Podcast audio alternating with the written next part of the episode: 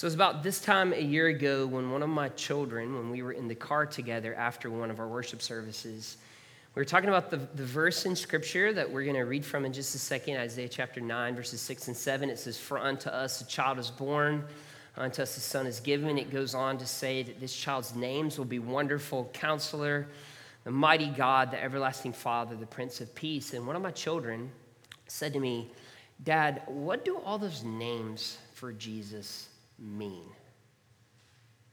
And I said,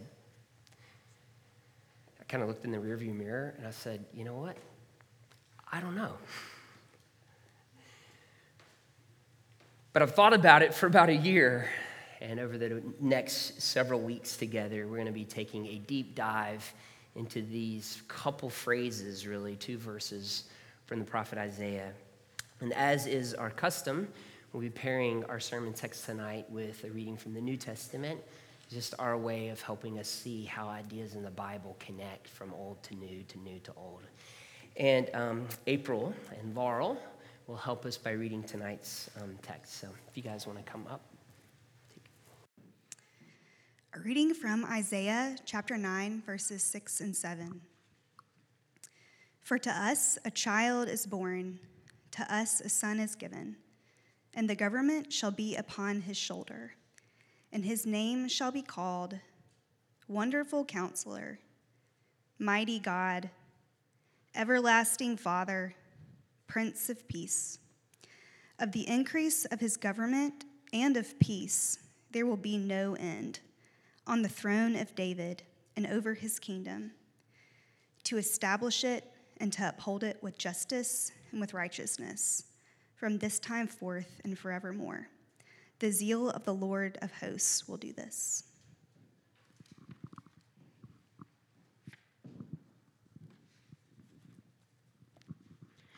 Our New Testament reading tonight is 1 Peter 2, verse 24. He himself bore our sins in his body on the tree, that we might die to sin and live to righteousness. By his wounds you have been healed. This is the word of the Lord. Let's pray together. Lord, in this moment, we ask that you would do the thing, Lord, that only you can do. Lord, we ask by the power of your Spirit that you would take these words that are in your word, Lord, that you would take the words that I've prepared. Lord, would you use these words would you shine light on them? Would you shine light into dark places in our hearts? Lord, to stir up great hope tonight in our Lord Jesus. And it's in his name that we pray. Amen.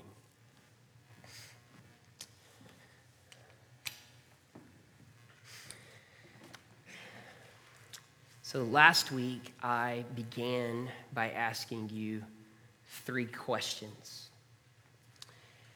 Tonight, rather than questions, I want to begin by proclaiming to you three precious truths. So here's the first one you can know that He knows.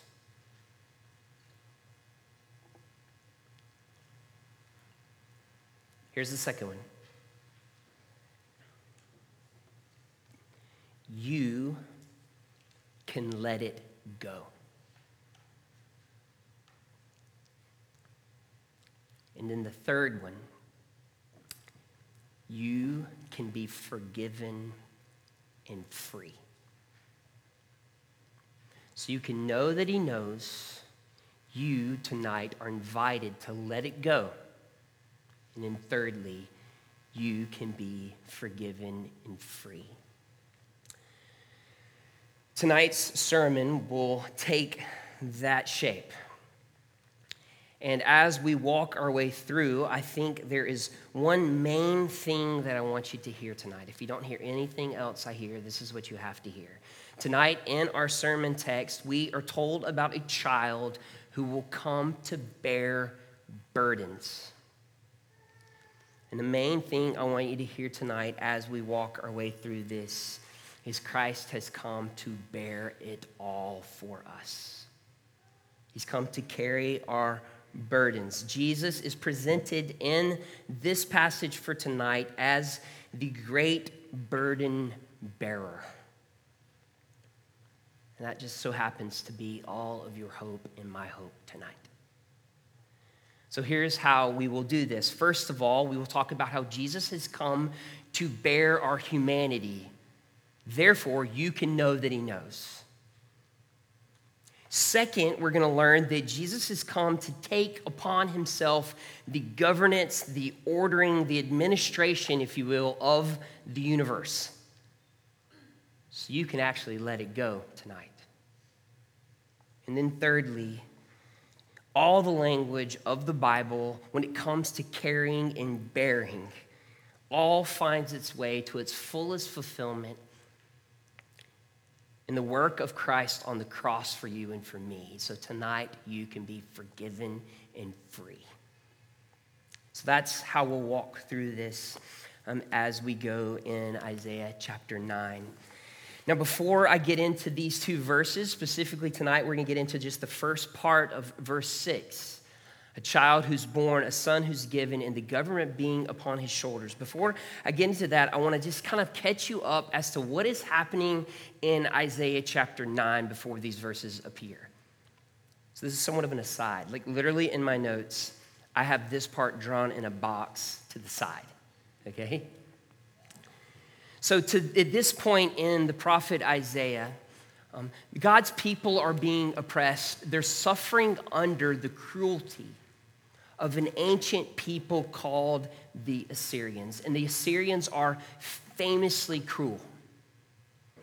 Whatever the worst human governmental regime that's cruel that you can imagine, the Assyrians were the ancient version of that. In the British Museum, there's ancient Assyrian works of art, and it just shows them dragging off captives with hooks in their noses. They would literally drag people out of cities with hooks in their noses. They had these tyrannical and, and grandiose, narcissistic leaders and rulers. And God's people are suffering under the pain of the Assyrians. But in Isaiah chapter 9, promises are made that, first of all, God will defeat the Assyrians. Secondly, he will rob them of their weapons. Like they won't be able to hurt anymore. What's really, really interesting is the way in which he'll do this. It will not be by being even more cruel than they were, because that's what we would do. It would not be by being more desperately angry than they ever were, because that's what we would do. Instead, we're told he would defeat them with a child. See, it's a strange way. It's a strange way to rule the world. But the Bible teaches us over and over that God's ways are not our ways. And we learn that this child, because of the names he's given, they're like divine names. So he won't just be a human child, he'll be a divine child at the same time. And this child, by the way, I'm going to go ahead and throw it out there to you, is Jesus. And that's how we'll focus in the weeks that are to come. So let's take a look. Christ has come to bear our humanity. Look at with look with me at verse 6 of chapter 9. For unto us a child is born, and to us a son is given. So again, the Lord's answer to the cruelty of God's enemies, God's answer to the evil and to the darkness the way in which he will defeat evil and darkness is with extreme tenderness and vulnerability. It's just the way that God typically works in the world. He defeats darkness with light. He, def- he defeats the power of sin with love and sacrifice. And one thing we learn about Christ is that he comes and he comes as a child. He subjects himself to the human experience. Jesus is born He's born the same way all of us are born. There's nothing more basic and more primal and more raw and more human than a birth. Some of you know exactly what I'm talking about. Room 311 at St. Vincent's Hospital, when my first child was born, was a wild war zone. Trust me. And the God of the universe subjects himself to the raw, primal birth experience. C.S. Lewis, the famous Christian thinker, said that this is actually the greatest miracle of all. Once you take it into your imagination that God could take on human skin and be born as a baby, the rest of it becomes a lot easier to accept. When he subjects himself to the human experience of birth, he also subjects himself to human limitation. The scripture states that he emptied himself in some ways. That means things like this physically, he became hungry and had to eat in order to have strength to do the things that he needed to do, just like you and me.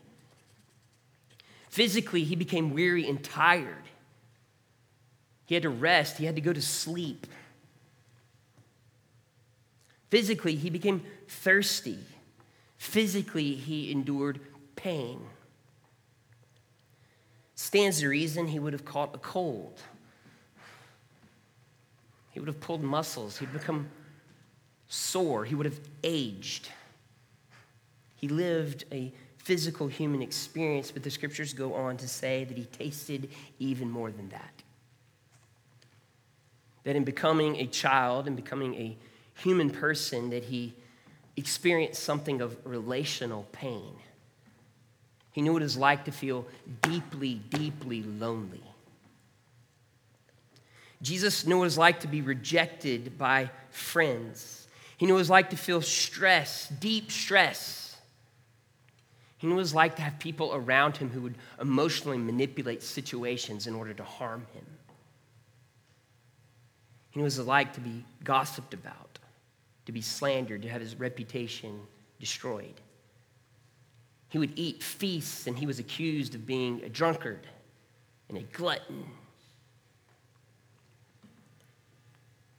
The Bible teaches that he tasted human temptation, that he was tempted in every way that you and I were, yet without succumbing to the temptation, without succumbing to sin. There might be somebody in here tonight who's so completely overwhelmed by temptation. And you could say to me, Joel, you have no idea how hard it is for me to or to not fill in the blank. And I could say back to you, you're right, I might not, but Jesus does know that. I've said this to you guys from this pulpit hundreds of times. But if you could sit down with Jesus and explain to him your exact situation, he could listen and look back at you and say to you, I know. I was talking with a really, really close friend very recently, and I was explaining something that's really just, ha- just has me worried or stressed and troubled. And this friend looked at me and said, I understand how that feels. It's you need comfort, isn't it? But what I'm trying to get you to see is that Christ experiences that and feels that for you infinitely more. And we learn that he is given to us. Unto us a son is given. A son is given to us as a gift. Always remember that Christ is a gift to us before he's anything else. See, when Jesus came to take upon himself our human experience, it assures us that we can know that he knows. Whatever that thing is tonight, Jesus knows. He understands. Secondly, Look with me again at verse 6. For to us a child is born, to us a son is given, and the government shall be upon his shoulders or his shoulder. See, this means more that Jesus came and he will eventually rule as king, that he does indeed rule as king. Even now, it means something even thicker than that. What it means is that Jesus Christ has taken on his back, his shoulder, the governance of everything in the universe at all times in all places. He's taken that upon himself. Can you imagine the pressure of that? Can you? I feel a lot of pressure about being sort of in charge of the little things I'm in charge of.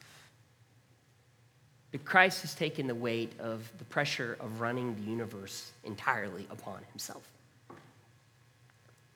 Y'all, I'm a pastor, and when you're a pastor, it means your primary work is with people. And because you're a pastor and your primary work is with people, lots of people want you to take personality tests all the time. So you can understand your personality, you can understand the congregation's personality, and so you can know how to navigate things, okay? And, and these tests are helpful as far as they go. I think they're somewhat limited. That literally is another talk for another day. But in one of these personality assessments, one time I learned that there is a particular kind of personality that just really needs to know who's in charge. That they instinctively walk into any situation and begin trying to size up who's in charge here? Who's in control here? Because if no one else is in charge or in control here, I'm willing to be in charge and in control here. I'll take it on. And see, this, this kind of personality, at the end of the day, this extreme desire to know exactly who's in charge, really masks somewhat of a deeper fear, a deeper worry, a deeper ache that maybe no one's in charge here.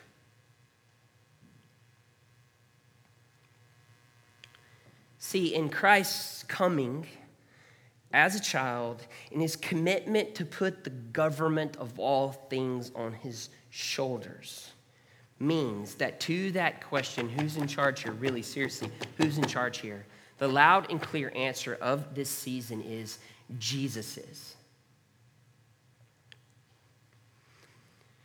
About 10 years ago, I was talking with a friend of mine, and this friend of mine was struggling in a particular parenting issue or concern. And the problem was this this friend of mine's daughter was beginning to have these kind of uncontrollable, obsessive thoughts.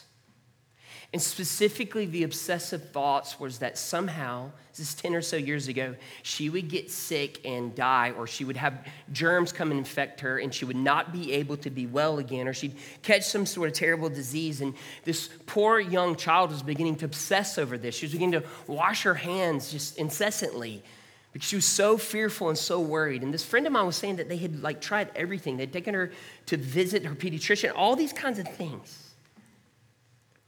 And at a certain point, the mother, my friend, said, Listen, I'm going to make up the name. Listen, Jane. I understand what it's like to be scared too. But why don't you let mama shoulder that for you? Why don't you let me carry that for you? Why don't you not worry about it because I'm going to be worrying about it?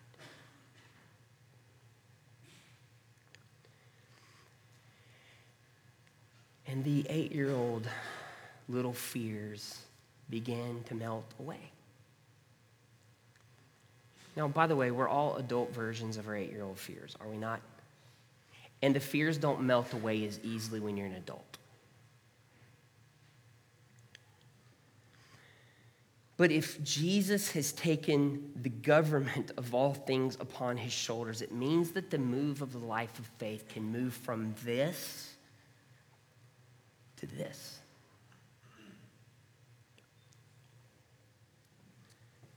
Now, if Jesus has taken the government of all things upon his shoulders, that also means That the life of faith will actually be a life of faith because it will require us to trust that more is going on than we can see. That He's always working, that He's never not working. That despite how things appear, He's doing more than what seems immediately obvious to us. It also means that the life of faith will instinctively, intrinsically, automatically, by default, be a waiting life. Because we still await in his perfect governance of all things, we still await his second coming, his second advent, when he will come to make all things new and right. The Christian life will be a waiting life.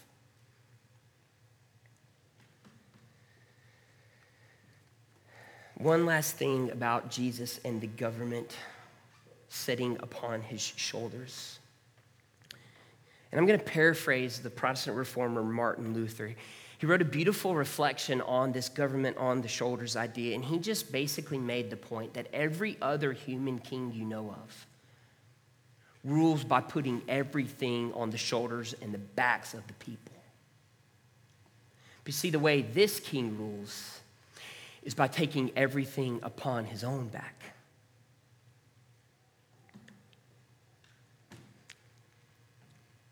In other words, if Jesus has taken on his shoulders the governance and the ordering and the administration of the universe, what that means is that you tonight can let it go. You don't have to rule the world. You don't have to be so afraid.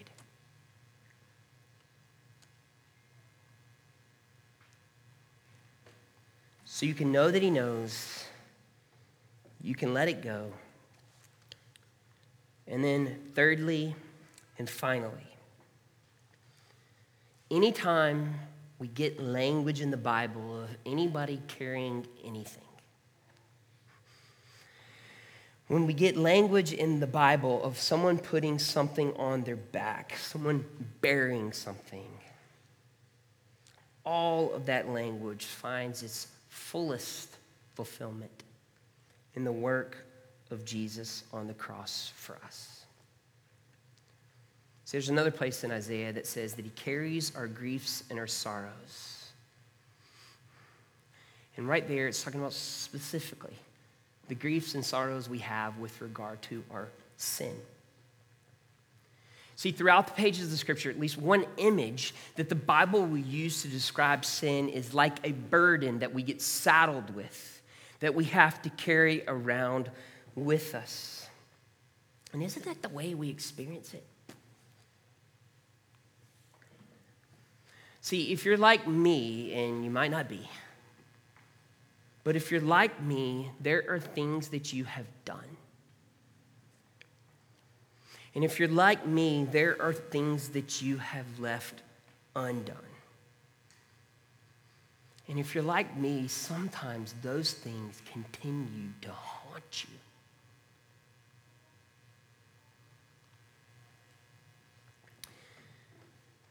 See, but you heard it read a second ago that in his own body, Jesus carries our sin, so that by his wounds we can be healed. We learn in the scriptures that Jesus carries our shame. There's a reason why Jesus, when he goes to the cross, gives his life so publicly, so embarrassingly, stripped naked and killed, because he needed to fulfill the full weight of shame. So you and I are tempted to think that the worst thing about us is the truest thing about us, and it's not. See, Christ bears those things for you and for me. And I know for me, when I'm haunted by those things that I've done and left undone, when I'm carrying those al- along like a, like a weight, it's, it's at those places that Satan whispers to me loudest. Now, I can't tell you the amount of times that I've stood up here to preach things and I hear Satan whispering to me things. And in the face of Satan's accusation,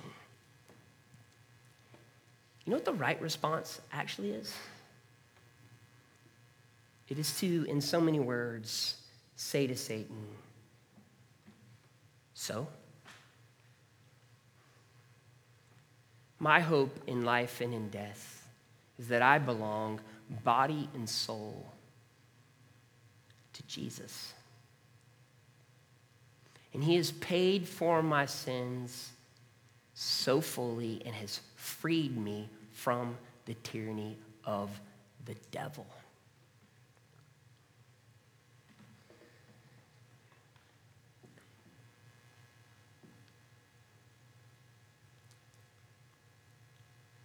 So, in Christ's coming, we can know that He knows. In Christ's coming, you can know tonight that you can let it go. And in Christ's coming as a child, to be born, to put things on his shoulders, you can know that you can be forgiven and free.